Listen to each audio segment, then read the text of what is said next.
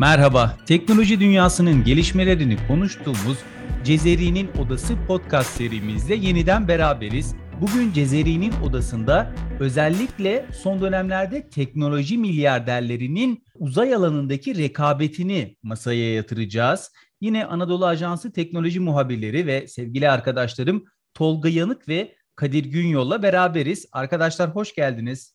Hoş bulduk. Hoş bulduk. Bir de e, bugün programımızın ikinci bölümünde yine bu alanda uzman bir hocamızı konuk alacağız. İstanbul Arel Üniversitesi Uluslararası İlişkiler İngilizce Bölümü öğretim görevlisi Sayın Doçent Doktor İnci Sökmen Alaca bizlerle birlikte olacak. Şimdi Kadir'le başlayalım. Kadir sen bu alanda biraz araştırma yapmıştın. Şu uzay işini bize bir anlat. Neler oluyor? Nasıl bir rekabet var? İstersen bir temelden başla. Böyle bir bizi bir bilgilendir. Olur mu? Tabii Sefa. Ee, aslında uzay rekabeti dediğimizde rekabet yeni başlamış değil. Ee, rekabet 1950'lere dayanıyor. Tabii o zamanlar Amerika Birleşik Devletleri ile Sovyetler Birliği tekel durumdalar. Ee, bu iki devlet arasında büyük bir rekabet yaşanıyor. 1961 yılında Rus kozmonot Yuri Gagarin uzaya ilk çıkan insan oluyor. Tabii bu e, büyük bir aslında devrim oluyor bu uzay rekabetinde. Sovyetler Birliği önde götürürken 1969 yılında hepimizin e, bildiği gibi Amerikalı astronotlar Ay'a ayak basıyorlar. Ve bu da uzay rekabetinde en büyük e, dönüm noktalarından bir tanesi oluyor. Astronotlar uzayda biliyorsunuz yürüyüş yapıyorlar. Amerikan bayrağını dikmiştiler e, Ay'a. Tabii bu çok büyük bir e, devrim olarak nitelendirilmişti. Bu tarihten sonra iki devlet arasındaki rekabet sürdü. Ancak son döneme gelene kadar iki devlet arasında süren bu yarış artık şirketler arasında süren bir yarışa dönmüş oldu. Özellikle bildiğiniz gibi e, geçen ay Virgin Galactic şirketi kurucusu Richard Branson'ın uzaya çıkan ilk milyarder olması bütün dikkatleri bu konuda çalışan şirketlere çevirdi. Hemen ardından yaklaşık bir hafta sonra bu sefer Amazon şirketi ve Blue Origin şirketi kurucusu Jeff Bezos uzaya çıkan ikinci milyarder olmuştu. Ve SpaceX şirketi kurucusu Elon Musk da yine uzay çalışmaları yürüten kişilerden bir tanesi olarak ön plana çıkıyor. Özetlemem gerekirse bu kısa öyküyü devletler arasında rekabet olarak başlayan bu uzay yarışı aslında şu anda milyarderler arasında devam eden bir yarışa dönmüş durumda. Peki Kadir bu uzaya gitmenin amacı ne? Yani bu sivilleşmeden sonra uzay şirketlerinin uzaya gitmenin yani bunda temel amaç nedir? Şöyle e, ilk başladığında çok büyük bir prestijdi bu. Aslında devletlerin kendi güçlerini, teknolojilerini göstermek amacıyla yaptıkları çok büyük bir prestij işiydi bu uzaya yapılan e, yolculuklar. Ama daha sonrasında iş prestijden çok artık ekonomik çıkara dönmüş durumda. E, bunları birkaç madde altına sıralayabiliriz. Mesela bir tanesi uzay madenciliği konusu. Uzay madenciliği konusunda geçtiğimiz günlerde Anadolu Ajansı muhabir arkadaşımız Havva Dereağzı Konya Teknik Üniversitesi Maden Mühendisliği Bölüm Başkanı Profesör Doktor Niyazi Bilim ile bir röportaj yaptı. Bu röportajda birkaç tane nokta benim çok dikkatimi çekti açıkçası. Bunlardan bir tanesi hocanın e, röportajda bahsettiği bir bölümü direkt okuyacağım sizlere. Şöyle söylüyor hoca. Bazı araştırmacılar dünyadaki madenlerin birkaç yüzyıl içerisinde biteceğini öngörüyor. Mars ve Jüpiter arasında yaklaşık 200 kilometre boyutunda bir asteroid bulunuyor. Bu asteroidin bu asteroidin içerisindeki platin, altın, gümüş, molibden ve benzeri değerli mineraller dünyanın bütçesinin yaklaşık 136 bin katı değerinde bulunuyor. Şimdi tabii bu kadar büyük bir aslında yeraltı madeninden bahsettiğimiz için e, uzay rekabeti aslında madencilik konusuna da evrilmiş durumda. E, keza size Jeff Bezos'un Blue Origin şirketinin e, vizyon kısmında yer alan bir alıntıyı da yapmak isterim. Bu kısımda şirket uzay yolculuklarının amaçlarından bir tanesini madencilik olarak açıklıyor. Uzaydaki değerli madenlerin dünyaya getirilmesi olarak hedefliyor ve dü- dünyada bulunan e, zararlı sanayi kuruluşlarının da uzaya taşıması olarak özetliyor. Tabii bu bahsettiğim kısım uzaya gidişin en önemli amaçlarından bir tanesinin madencilik olduğunu gösteriyor aslında. Peki bir de e, Kadir bir de bir uzay turizmi kısmı var. Uzay turizmi gelecekte yani hani bu milyarderler bu, bu şekilde rahat bir şekilde gidebiliyorsa bunu bir turizme dönüştürecekler mi? Özellikle Virgin Galactic zaten hani kendisi turizm üzerine hem e, demiryolu şirketi olan hem de havayolu şirketi olan bir iş adamı. Yani bunu böyle bir şeye dönüştürme hayali var mı? Veya Jeff Bezos yine Amazon biliyorsunuz yani hani dünyanın en büyük şirketlerinden bir tanesi. Bunların böyle bir planı var mı? Tabii aslında bu şirketlerin en büyük pazarlama e, unsurlarından bir tanesi turizm. Yani insanları uzaya yolculuk, tıpkı dünyada uçakla bir yerden bir yere yolculuk yapmak gibi uzaya yolculuk yaptırabileceklerini söylüyorlar. Bu en büyük pazarlama tekniklerinden bir tanesi bu şirketlerin.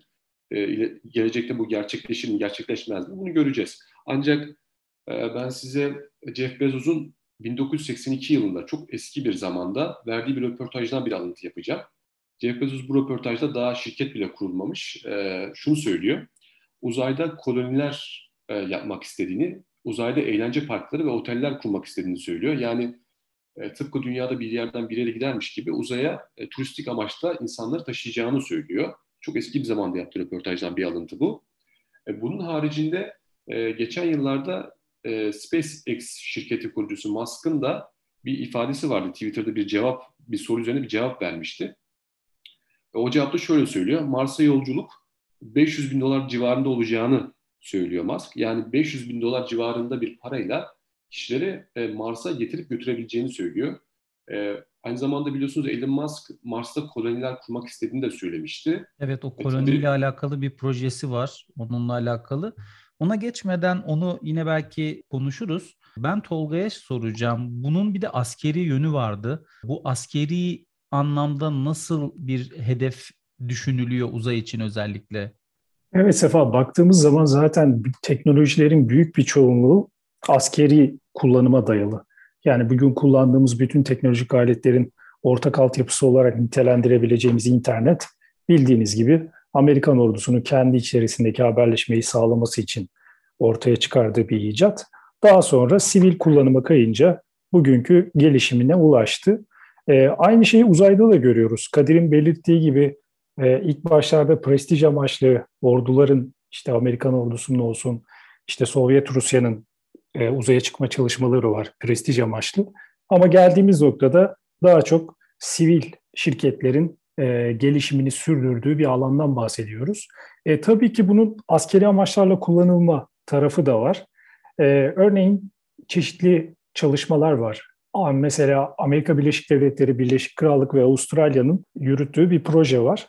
Bu projeyle uzayda belli radar sistemlerinin kurulması ve bu radar sistemleri aracılığıyla 36 bin kilometre öteden, dünyadan 36 bin kilometre öteden potansiyel tehditlerin e, analiz edilmesi planlanıyor. E, askeri amaçların dışında küresel ısınma gibi çeşitli çevresel faktörler sebebiyle de yapılması beklenen planlamalar var uzayda. Bunlardan biri çok fütüristik olsa da Çin'den bir ilginç bir çalışma var. E, Çin'de yayınlanan bir haberde 3 yıl önce verilen detaylar şöyle. Çin yörüngeye göndereceği devasa bir aynayla ülkenin bazı bölgelerini geceleri aydınlatmayı planlıyor. E, bu plana dair çok detay paylaşılmasa da böyle fütüristik çalışmalarla çevresel faktörlere dair çeşitli uzay çalışmalarının olduğunu da biliyoruz. Aslında baktığımız zaman küresel ısınma bugün de hala da süre gelen şu anda yangınlar, orman yangınları devam ediyor. Yangınla mücadele tüm hızıyla devam ediyor. Bu küresel ısınmanın sebep olacağı iklim değişikliği artık bir tehdit olarak algılanmaya başlıyor. Bu küresel ısınma konusunda muhtemelen e, özellikle e, sivil uzayda şirketler bununla alakalı belki ticari belki sadece hani ne diyebiliriz?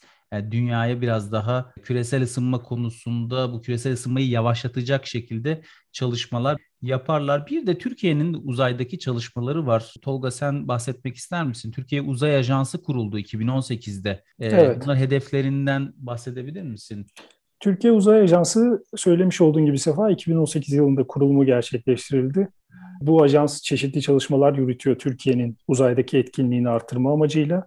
Bununla ilgili olarak bir milli uzay programı çalıştığı düzenlendi.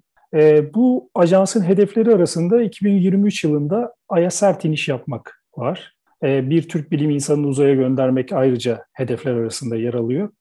Ayrıca uydu üretiminin tek çatı altında toplamak gibi de hedefleri bulunuyor. Türkiye Uzay Ajansı'nın da dünyadaki gelişmelere paralel olarak etkinliğini arttırması bekleniyor. Evet şimdi hani genel hatlarıyla biraz uzayı konuştuk. Şimdi aslında bu e, teknoloji milyarderlerinin bu uzay e, savaşını biraz da şuradan değerlendirmeye başlayabiliriz. Ben kendi açımdan şunu gözlemliyorum.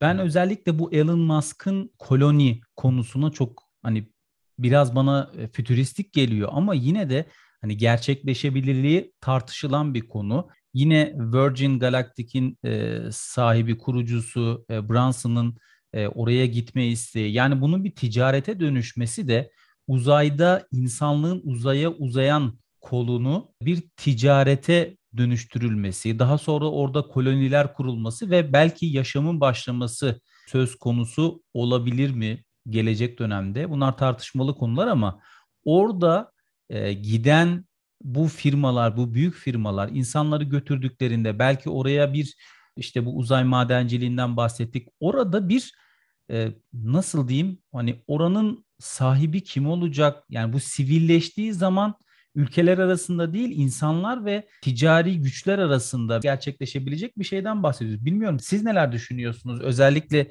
insanlığın yakın dönemde yani 30 yıl 40 yıllık bir dönemden bahsediyorum tabii yine. E, uzaya gitmesini nasıl değerlendiriyorsunuz? Ya ben başlayayım istersen bu soruya cevap olarak. Şöyle e, biliyorsunuz aslında sanayi devriminden bu yana dünya aşırı bir kirlenmeye maruz kalmış durumda. Özellikle okyanuslara bırakılan kirli fabrika atıkları olmak üzere dünyanın birçok bölgesi şu an plastikler vesaire çok büyük bir kirlenme altında. Tabii bu uzayın e, kolonileştirilmesi, yani Mars'ın kolonileştirilmesi projesi aslında bir şekilde dünyanın yaşanmaz hale geleceği düşünülerek yapılıyor. Yani çok yakın bir gelecekte dünyanın çok büyük bir çevresel kriz yaşayacağı ve kurtuluşun uzayda olacağı şeklinde yorumlanıyor. Ancak bu fütüristik proje kendi yorumumu söyleyecek olursam bana çok gerçekçi gelmiyor. Çünkü dünyanın dışında insan yaşamının kolay bir şekilde sürdürülebileceği herhangi bir gezegen henüz bulunmuş değil. Şu an Mars üzerinde çalışmalar devam ediyor ancak dünyada şu an 7, 7 milyar veya 8 milyar civarında insan olduğunu düşünürsek bu kadar insanın çok kısa bir gelecekte başka bir gezegene aktarılması bence çok e, ütopik bir proje. Açıkçası ben e, yapılabileceğini çok düşünmüyorum. Yani orada şöyle bir durum var. Şimdi yapay olarak oraya su götürmeniz gerekiyor. Yapay olarak oraya e, insanlığın e, hayatını idame ettirmesi için işte oksijen yani hava, solunum için belki ne gerekiyorsa onların hepsini götürmeniz gerekiyor.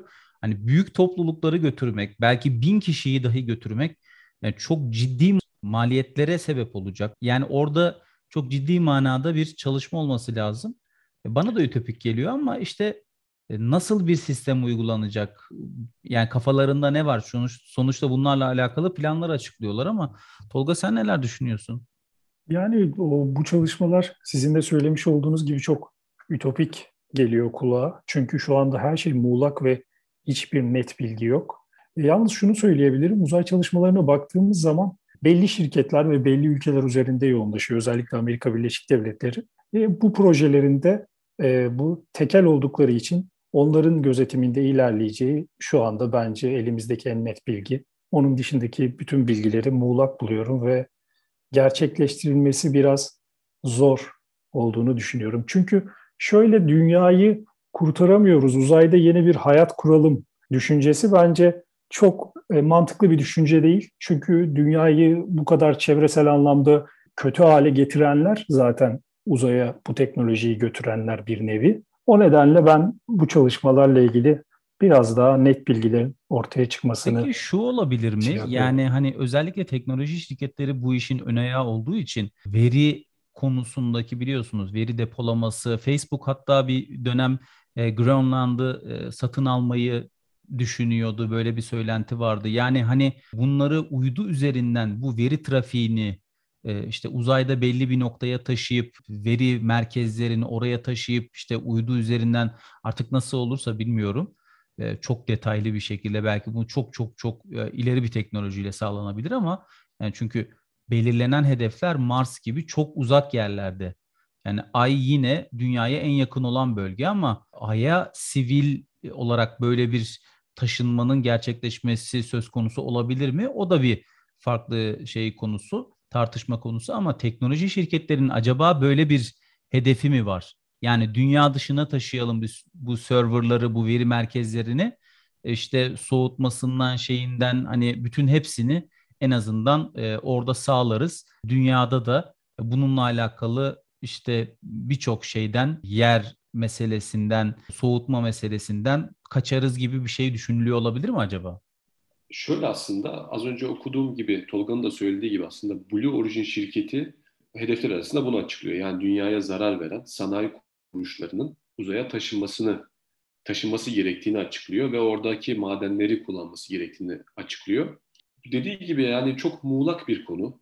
Uzaya bu kadar büyük sanayi kuruluşlarını taşımak, uzayla dünya arasında herhangi bir gezegenle dünya arasında sürekli e, bir itibat sağlamak şu anın teknolojisinde ve şu anın e, maddi gerçekler içerisinde çok gerçekçi durmuyor açıkçası. Ama dediğim gibi uzay turizmi açısından yakın gelecekte yapılabilitesi yüksek bir ihtimal olarak görünüyor. Ama sanayi kuruluşlarının ve büyük kitlelerin oraya taşıması bence şirketler ne kadar büyük olursa olsun, ne kadar e, maddi güçleri de yüksek olursa olsun bence şu anda karşılayamayacakları bir yük. O zaman şöyle yapalım. E, şimdi ikinci bölüme geçelim yavaş yavaş. Orada e, Arel Üniversitesi'nden e, doçent doktor İnci Sökmen Alaca bizlerle birlikte olacak. Bir de sorularımızı ona yöneltelim. E, bakalım o bize neler anlatacak.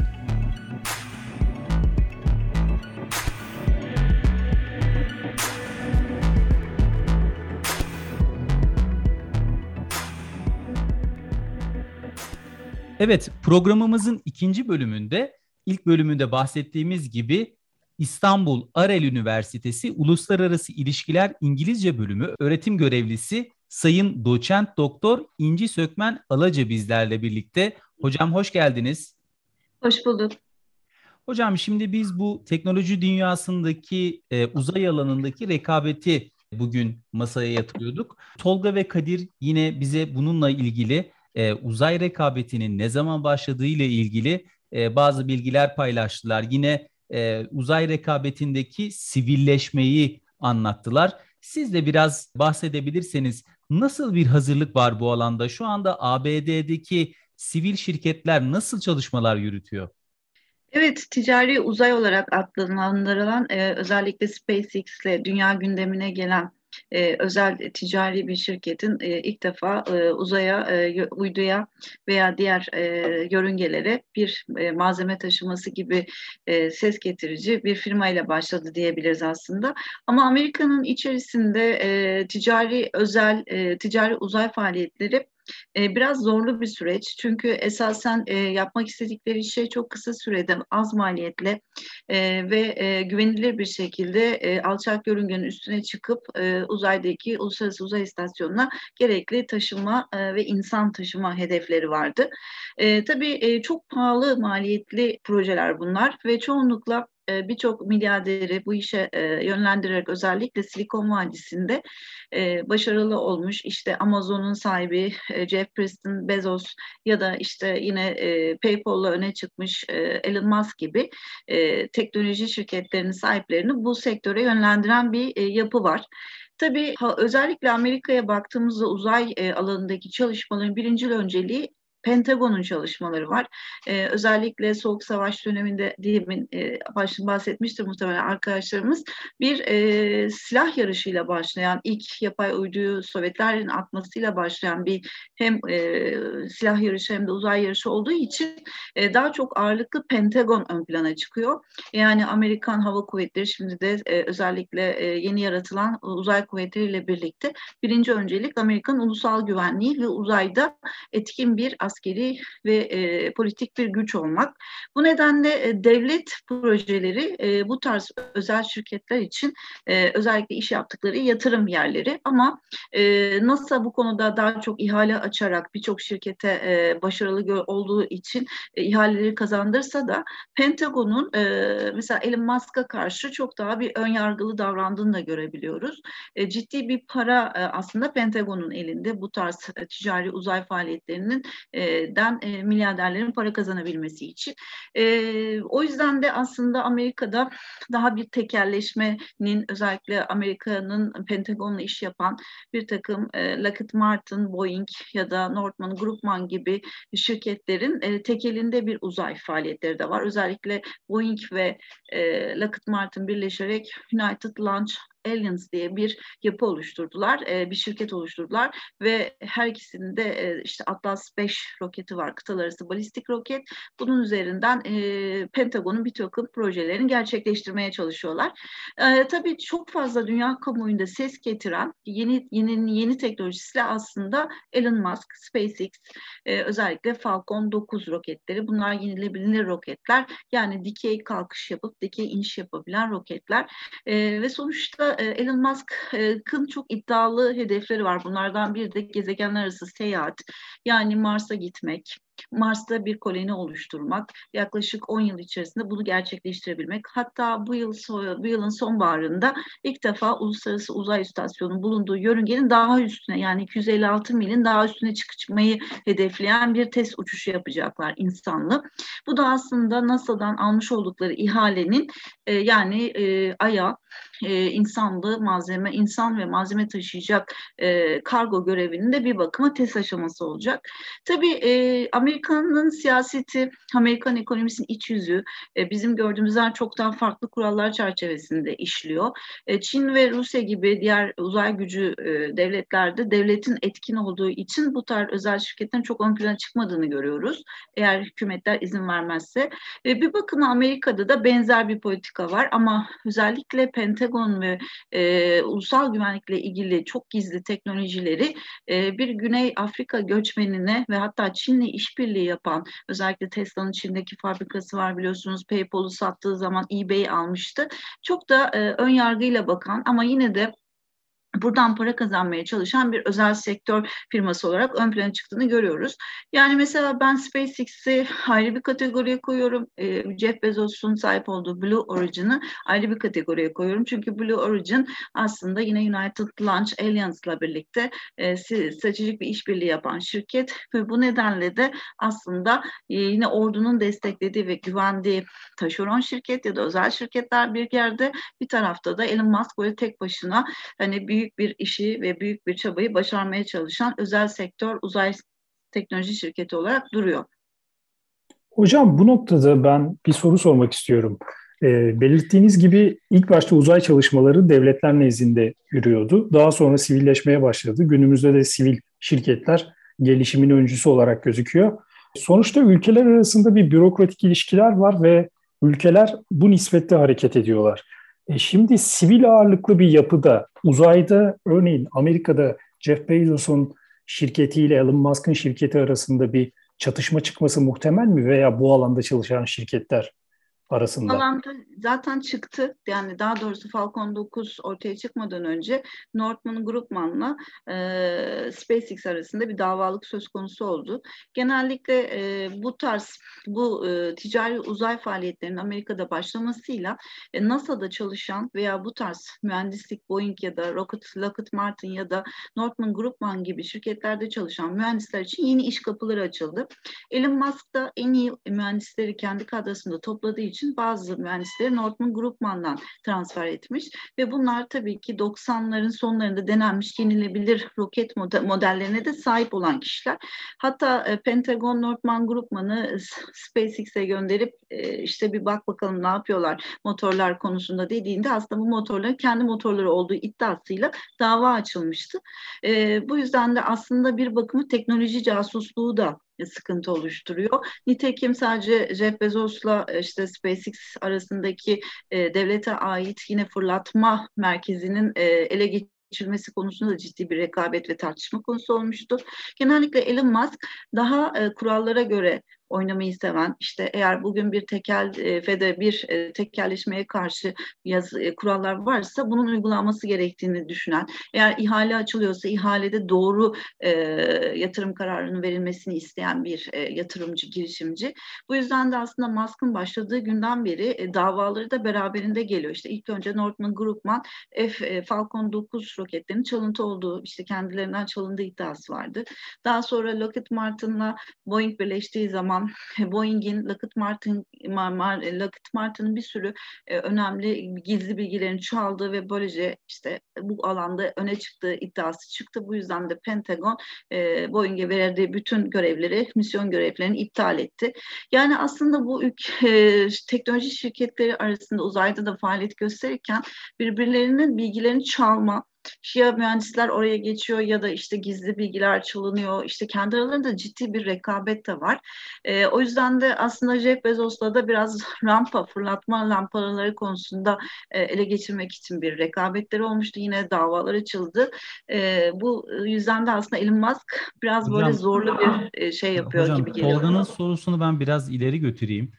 E, şimdi sizin bahsettiğiniz çerçeve aslında perspektif olarak hukuki bir e, çatışma, belki şirketler arasındaki e, çatışma ama sivil kolonilerin e, uzaya uzay bölgesindeki bazı yerleşkelere e, gitmesinden sonra orada bir herhangi bir uzay hukuku e, düzenlemesi yok. Orada başka bir e, belki kanun geçerli olacak. Burada sivil çatışmaların önüne nasıl geçilecek? Yani orada burada bu kadar sert hukuki e, çatışmaları verirken uzayda e, sivil koloniler e, sivil koloniler e, olursa buradaki bir gerçek çatışma örnek veriyorum yani hani bu tabii ki e, biraz daha e, ütopik bir e, başlık ama böyle bir şey e, olması muhtemel olur mu? Çünkü sivil dediğimiz gibi e, yani ülkelere karşı sorumlu değiller. Sonuçta sivil gittikleri için e, kendilerinin kendi sorumluluklarını alıyorlar. Böyle bir şey mümkün olur mu ileride?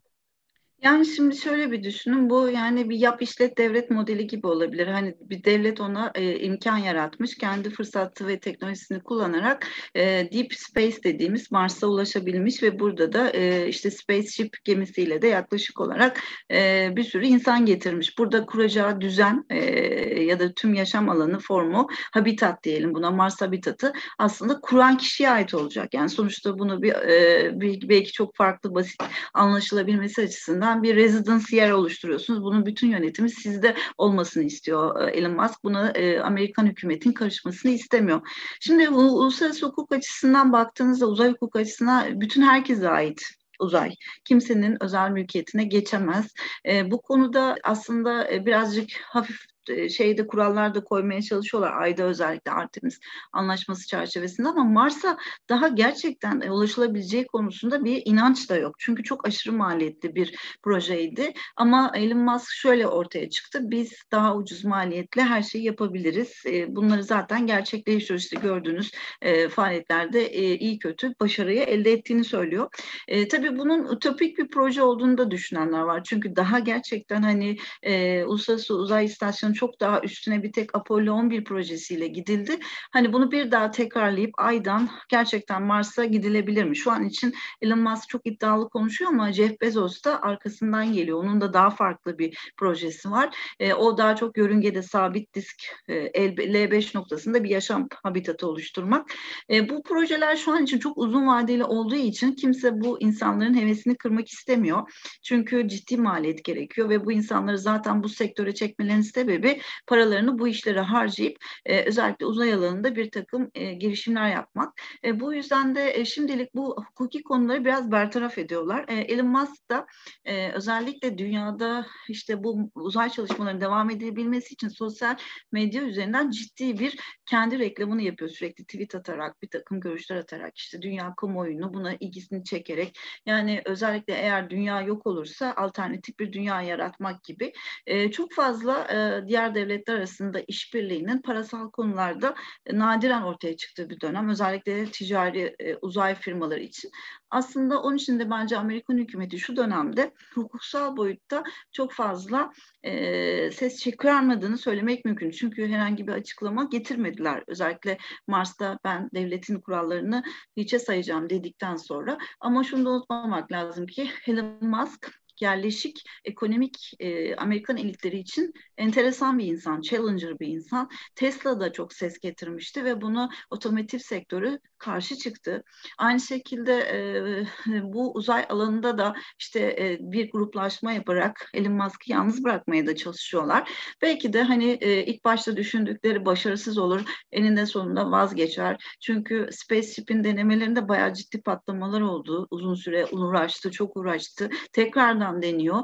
Yani bazen böyle enteresan engellemelerle de karşılaşılabiliyor. Onun için belki uzun vadede e, belki de dediği gibi Mars'a ulaşamayacak ya da Mars'la e, yapacaklarını gerçekleştirdiği sırada yaşı buna müsait olmayacak diye şimdilik biraz Amerikan hükümeti açısından sessizlik var gibi gözüküyor. Yeter ki e, rekabet etsinler, daha ucuza uzay teknolojisini gerçekleştirdiler. Özellikle Çin'le Rusya ile birlikte rekabet ettikleri Deep Space alanında Amerikan hükümetin daha fazla ön plana çıkarsınlar diye şimdilik hukuksal meseleler biraz e, gri bir alanda kalıyormuş gibi gözüküyor.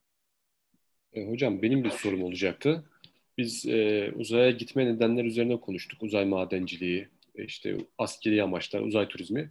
Aslında bunların hepsi anlaşılabilir ve kısa vadede gerçekleştirilebilir hedefler olarak görünüyor. Ya, ancak az önce bahsettiğiniz gibi uzayın kolonileştirilmesi, Mars'a yerleşim gibi konular e, aslında biraz bize utopik gel, ütopik gelmişti. E, çünkü biliyorsunuz insanın yaşayabileceği en uygun yer şu anda dünya gibi görünüyor ve diğer gezegenlerde su bile tam olarak bulunabilmiş değil ya da hiç bulunamadı. Siz e, özellikle uzaya yerleşmek ya da Mars'ta yaşam kurma projelerini nasıl değerlendiriyorsunuz? Yani neden böyle bir projeyi gerçekleştirmeye çalışıyorlar? Bunun sebeplerinden bir tanesi küresel ısınma ve dünyanın yavaş yavaş yok olmaya doğru gitmesi olabilir mi? Yani kıtlık da olabilir. Bazı işte şu anda uzay baronları hakkında e, literatürde iki kitap Türkçe'ye çevrildi. Bir tanesinde de uzay roketleri kitabı var. E, uzay e, roket milyarderleri kitabında şunu diyorlardı. Dünyada kıtlık olursa ancak yani dünyada o kadar felaketler olmalı ki e, dünya insanlarının belli elitleri artık dünyanın dışında farklı bir yaşam alanında e, yaşamayı tercih etsinler. Sanki böyle çok üst üste Covid-19 işte küresel ısınma ve veya işte kıtlık çıkabilir. Bu da iddialar arasında gelecek yıllarda. Sanki belli bir takım elitleri e, işte dünyanın dışındaki yörüngedeki yaşam platformlarına hazırlamak için belirli fonlar toplamak için sanki ikna edici bir takım e, şeyler var gibi gözüküyor. E, bunlar da kitapların içerisinde de küçük alıntılar içerisinde çektiğimiz zaman anlaşılabiliyor. Mars için şöyle var. Şimdi atmosferi e, Mars'a gidiş konusunda Sovyetler Birliği'nin de zamanında çok denemeleri var bir türlü uzay e, araçlarını şeye indirmeyi başaramamışlar. E, atmosferi çok farklı bir atmosfer yapısı var. E, sıcaklık ve soğukluk farkları inanılmaz değişik. Özellikle çok soğuk. o yüzden de Mars'ın yüzeyinde yaşamaktansa böyle mağara altında yaşamanın daha kolay olabileceği iddiası var. Bunun için mesela Dünya ile aralarında bir analoji kurdukları zaman Hawaii adasındaki bazı mağaraların Mars'taki yaşam platformlarına benzediğinden bahsediliyor. Bu yüzden aslında aslında dünyada bir takım bölgelerde e, bu Mars için hazırlıklar yapılıyor. İşte e, Kuzey Kutup bölgesinde de e, Denver adasında çalışmalar yapılıyor. E, o yüzden e, aslında ana yaşam platformunu hep şunu söylüyorlar. Bu kadar farklı soğukluk ve sıcaklık derecesinde ancak e, belirli e, yer altındaki tüneller içerisinde olabileceğiyle ilgili. E, o yüzden de bunların aslında bir takım simülasyonları yapılmış. Bu aslında en son e, birçok filmde de gösteriliyor. Yani Mars'taki yaşam yaşam platformunun aslında daha çok yerin altındaki bir e, depo gibi bir yaşam yerinde olacağı söyleniliyor. E, bu tarz yerlere bu kadar para harcamanın gerektiği konusunda da benim şöyle bir çekincem var. E, şimdi güneşin bir gün yıldız olarak patlayacağı ve yok olacağı E, ve sonuçta e, aralarındaki yer çekimin farklılaşacağı ve bir bir anda hani e, o, bir, bir kaosun çıkabileceği düşüncesi var. Eğer biz galakside e, güneş sönerse e, enerjisiz bir e, dünya olarak nasıl yaşarız? İşte bunun için Çin ve Almanya yapay güneş projeleri gerçekleştirdiler. Ama e, olası bir e, dengenin bozulması durumunda e, bu galaksi bizim için yaşanılabilir bir alan değil. O yüzden Mars'a da gitsek, işte ondan sonraki gezegene de gitsek aslında aynı galakside olduğumuz sürece bizim ölmemizin daha hızlandığını gösteriyor. Bu yüzden e, gerçekten başka galaksilere seyahat edebilecek kadar ışık hızında gidebilecek bir teknoloji buna warp, warp teknolojisi diyorlar. E, oluşturulabilirse zaten Mars'ta e, şeyden çıkacak, e, ön plandan çıkacak. Hatta e, işte teleskoplarla uzaydaki teleskoplarla buldukları bir takım gezegenler var. Bunlara bir takım harf isimleri veriyorlar. İşte e, Satürn'ün Titan da aslında daha çok dünyaya benzer bir takım e, yaşam platformları olduğu söylüyor. Ama Satürn de çok uzak bizim için. Yani onun daha da farklı yerlerinde çok uzun galaksilerde dünyaya benzer yaşam platformları var. Ama insanoğlu daha Ay'a bile ulaşma konusundaki Apollo konusunda da biraz soru işaretleri var biliyorsunuz. E, sıkıntıları varken ancak ışık hızında gidebilecek bir teknolojiyle oraya ulaşabileceği düşüncesi var. Bunun için de hipersonik füzeler test ediliyor. E, gerçi Amerika geçtiğimiz gün birkaç hipersonik füzesini test etti. Başarısız oldu ama Rusya bunu başarıyla denedi, Çin de denedi. Hipersonik füzeye ulaştıkları anda muhtemelen e, ışık hızında seyahat edebilecek bir uzay aracının yapılabileceği düşüncesi de daha hakim hale gelecek. Onun için e, ben Mars'ı açıkçası yaşam platformları çerçevesi içerisinde eğer galakside bir ciddi e, tükeniş, varoluşsal tehdit çıkarsa yaş, e, onun da yok olacağı için hiç alternatif görmüyorum. E, tabii Mars bir hedef. Yani sonuçta e, buna ulaşabilecek teknolojiye Mars'a gitmek için sürekli teknolojik olarak roketlerinizi geliştireceksiniz. Bu bir itici iğme. Belki de bunu yapmaya çalışıyorlar. Yani ne kadar iyi bir e, roket teknolojisi e, bu kadar uzaklıktaki alana ulaşma imkanı sağlanırsa başarılı olunabilir diyor. Şu ana kadar Amerika Birleşik Devletleri Mars için genellikle e, robotları kullandığı için ve onlar daha ekonomik olduğu için, onlardan da data toplayabildiği için insanlığı e, uçuş seyahatini çok ciddi anlamda et, e, gerilemiş durumda. Ve o Mars'taki e, araştırmalar da aslında yaşam platformları için değil. Yani işte belki materyaller bulunabilir. E, çünkü sürekli su araştırmaları yapıyorlar ya da işte kayayı deliyorlar. Oradan cihazlar alıyorlar ya da bir takım materyaller alıyorlar. Bunları getirmeye çalışıyorlar. Yani e, çok da kolay olmadıklarını zaten NASA çalışanlarına da sorsanız gerçekten zor olduğu söylenir ve inanılmaz maliyetli bir e, program, Mars programı. Bu programı gerçekten Elon Musk'ın da yine tekrardan e, azmini kırmamak için mümkün olacak. Yani sırtını sıvazlayıp hadi sen buradan devam et. Bakalım nereye kadar geleceksin der gibi bir düşünceleri olduğunu hissediyorum. Hocam sizin e, Anadolu Ajansı analize yazdığınız yazıda şöyle dikkatimi çeken bir nokta vardı. Mars kolonisindeki tek siyasi lider olma düşüncesi.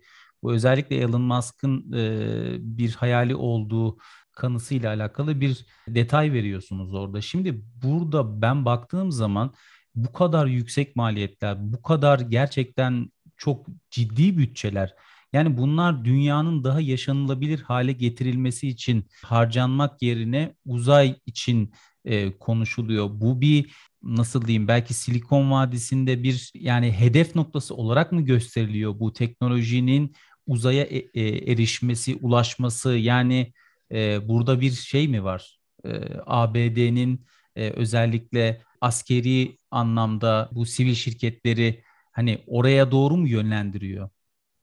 Yani Mars projesi Amerika Pentagon pek projesi olarak görmemek lazım. NASA'nın projesi genellikle Deep Space Exploration adı altında geçiyor. Derin uzay çalışmaları.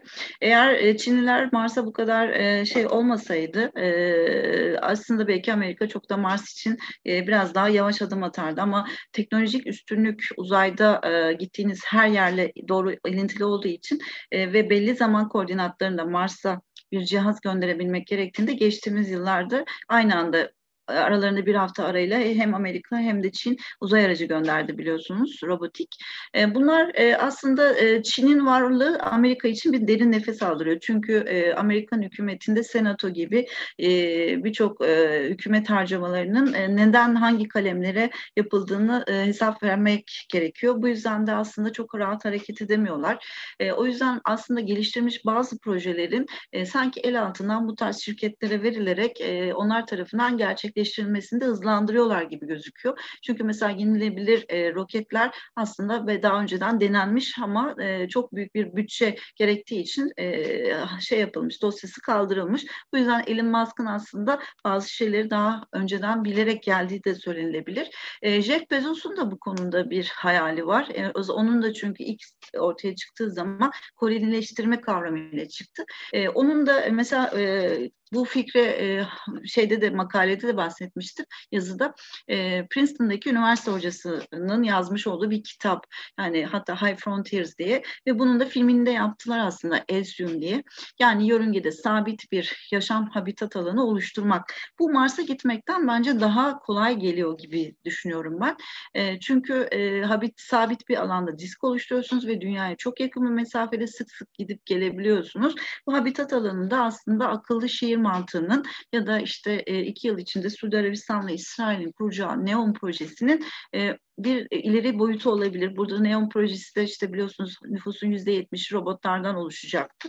E, aslında NEOM'la bir bakıma uzayda da bu tarz bir habitat alanının oluşturulması düşünülüyor. Tabii bu habitat alanı 2000 kişilik ve e, muhtemelen seçilmiş bir takım insanlar için. Yani ya işte Hollywood yıldızları çok ciddi para sahibi olanlar ya da işte çok üst düzey şirket sahipleri için e, ve orada da e, işte yapay zeka tabanlı bir yönetim düzeni oluşturulacağı düşünülüyor. Tabii Neom aslında şeye de bir e, ışık tutuyor.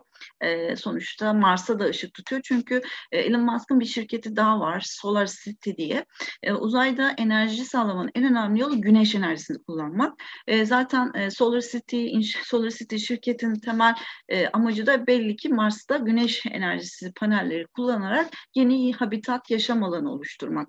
Bunlar için tabii iş adamlarının e, e, maddi imkanları çok fazla ve bir de tabii bürokratik engelleri yok. Yani istediği projeyi istediği kişiye, istediği kişiyi e, ne diyeyim istihdam ederek yaptırabilir.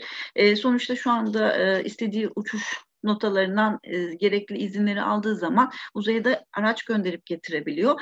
E, bunu birazcık daha e, da ileriye götürmek istiyor ve hatta biliyorsunuz SpaceX'in başarısını Netflix'e e, sonbaharda çekilecek bir e, seri belgeselle de dünyaya tanıtmaya amaçlıyorlar. Yani bir bakıma model olacak, iş modeli olacak. İşte bir bakıma e, diğer e, girişimciler için, dünyanın farklı girişimcileri için e, destekleyici bir proje olacak gibi düşünülüyor diyebilirim.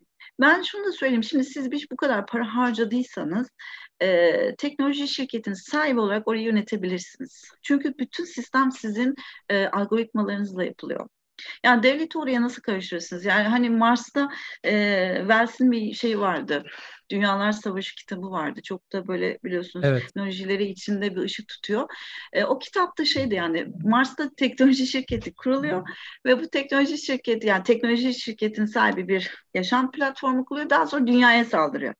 Yani bunun da aslında bir takım güvenlik risklerini düşünüyorlar. Yani ileride, ileride şu da var. Dünyada bir teknoloji şirketi sahibi e, tüm dünyayı egemenliği altına alabilecek bir teknoloji üretebilir işte ya da bir virüste yok edebilir ya da işte başka bir gezegende e, kurup daha sonra dünyaya saldırabilir. Böyle her şeyin negatif ve pozitif e, yani iyi iyi senaryo, kötü senaryo modelinden geliştirmeye çalışıyorlar.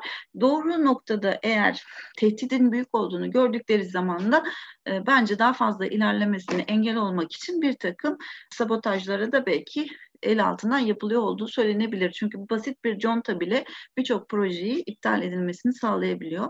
Yani üst üste çok fazla böyle projeleriniz patlarsa harcadığınız paralar yüzünden iflas da edebilirsiniz.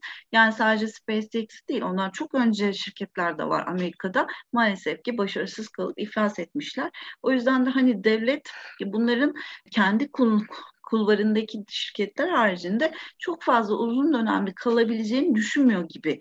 Ama dediğim gibi işte bu yapabildiği kadar gitsin, yeni teknolojiyi üretsin ve biz buradan devam ettirelim gibi de bir anlayış Amerika'da hakim gibi gözüküyor. Evet hocam gerçekten bu uzay konusu tartışmalı bir konu. E, bununla ilgili bakalım yakın dönemde neler göreceğiz. Özellikle teknoloji şirketleri bu alandaki yatırımlarını devam ettiriyorlar. Bu sadece ABD merkezi değil, e, yine İnce Hoca'nın da ifade ettiği gibi Çin var, Rusya var. Belki e, yakın dönemde yeni aktörler buraya katılmak isteyeceklerdir. Biz de bu uzay rekabetini teknoloji üzerinden yine takip etmeye devam edeceğiz. Ee, Anadolu Ajansı Teknoloji Muhabiri e, arkadaşlarım Tolga Yanık ve Kadir Günyol'a e, teşekkür ediyorum. Hem verdikleri bilgiler için hem yorumları hem de soruları için. Yine İstanbul Arel Üniversitesi Uluslararası İlişkiler İngilizce Bölümü öğretim görevlisi Sayın Doçent Doktor İnci Sökmen Alaca e, çok da güzel bir analiz yazısı var. Milyarderlerin Yeni Uzay Rekabeti isimli bir analiz yazısı var. Dinleyicilerimize e, kesinlikle o yazıyı da okumalarını tavsiye ediyorum. E, hocama da çok teşekkür ediyorum. Ee, Anadolu Ajansı'nın podcast yayınlarını biz Twitter'da AA Sesli hesabında paylaşıyoruz.